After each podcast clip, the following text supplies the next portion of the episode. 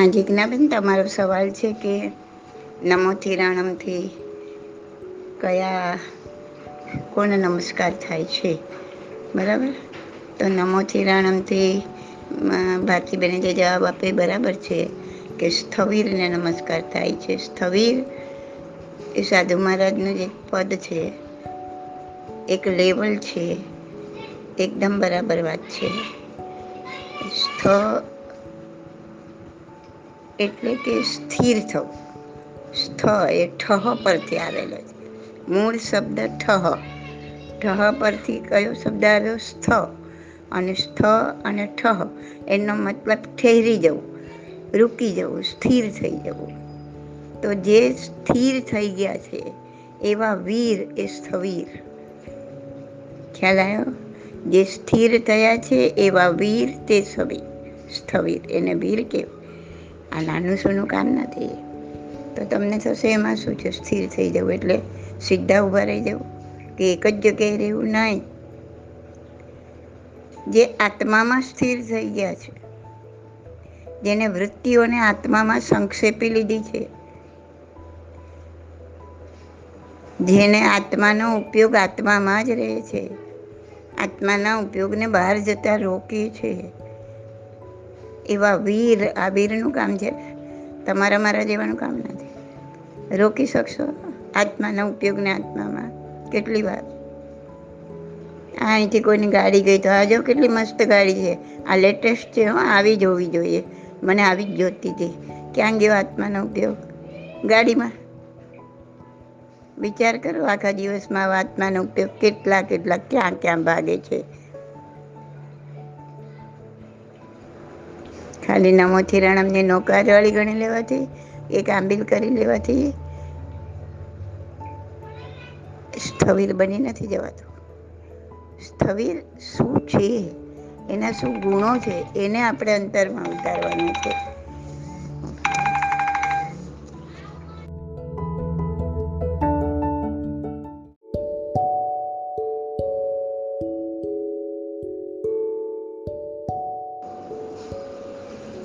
હજી મારો જવાબ અધૂરો હતો. વચ્ચે એક ફોન આવી ગયો.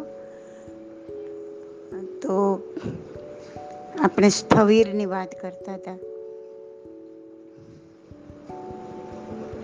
તો ઘણા કહેશે, કોઈને પૂછશો તો કહેશે કે એક જગ્યાએ સ્થિર વાસ કરતા હોય ને એને સ્થવીર કહેવાય, બરાબર? આ વાત માનવા જેવી નથી. કેટલા આપણા જૈનોના સાધુ છોડીને બધા જ લગભગ સાધુઓ સ્થિરવાસ જ કરતા હોય છે. એક જ જગ્યાએ રૂકતા હોય છે.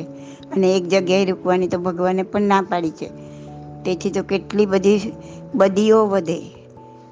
એક જગ્યાએ રૂકવો એટલે રાગ વધે, દ્વેષ વધે એ જગ્યા પ્રત્યે, માણસો પ્રત્યે. એટલે તો ના પાડી છે કે એક જગ્યાએ સ્થિરવાસ નહીં કરવાનો. ચોમાસામાં તો વગર છૂટકે કરવાનો છે, પછી નહીં કરવાનો.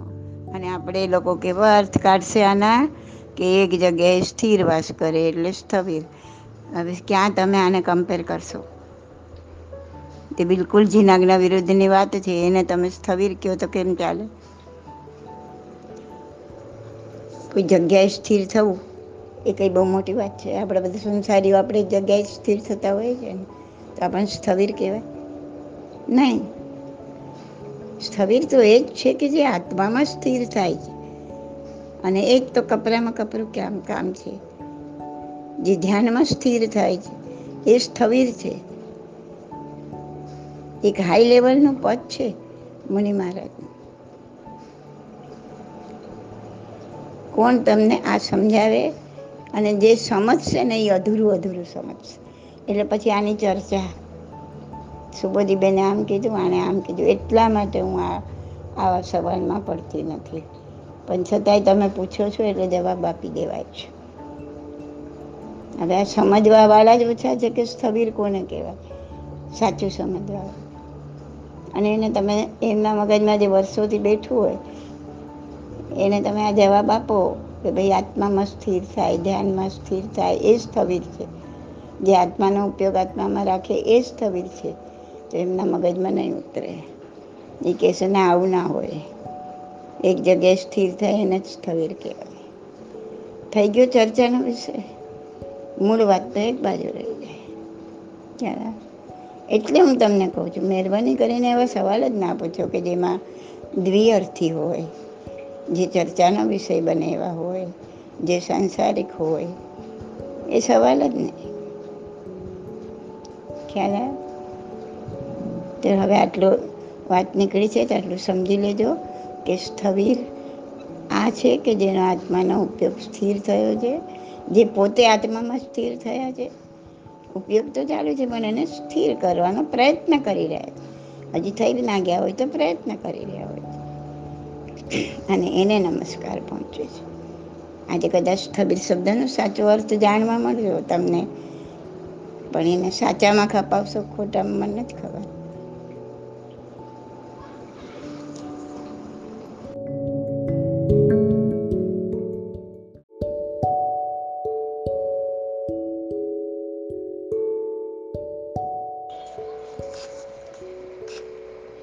એક બેનનો સવાલ છે મને પર્સનલમાં આવ્યો છે કે અમારે પરીક્ષા ધાર્મિક પરીક્ષાઓ આપવાનું છોડી દેવું જોઈએ? ના ભાઈ ના, મારો કહેવાનો કોઈ એવો મતલબ છે જ નહીં, છોડવાનું કશું છે જ નહીં. એ તો એક લાકડી પકડાવી છે કે આપણે એ પકડીને આપણે ચાલી શકીએ ને આપણા પાછળના લોકો માટે બધું જરૂરી છે. પણ જે કરો ને આપો, વાંચો, પરીક્ષા આપો, પણ પ્રમાણિકતાથી કરો. આજે તમે પરીક્ષા આપો છો, સવાલ આવ્યો અહીંયા કેટલા ચૈત્ય છે, અહીંયા ફલાણું કેટલું છે, તો તમે કોઈને પણ પૂછી લીધું, એની બળી કોઈએ તમને જવાબ આપી દીધો, એ જવાબ તમે લખી નાખ્યો, એમાં તમને શું મળ્યું? પહેલી વાત તો એ કે તમે ચીટિંગ કર્યું, કે પાપ પુણ્ય બાંધવાની જગ્યાએ આપણે પાપ બાંધી દીધું.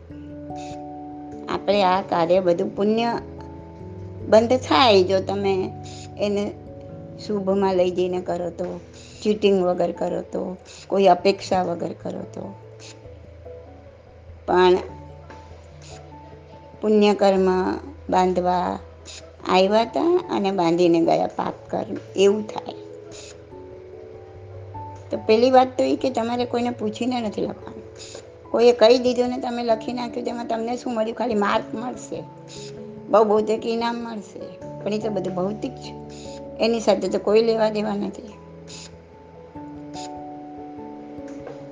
તો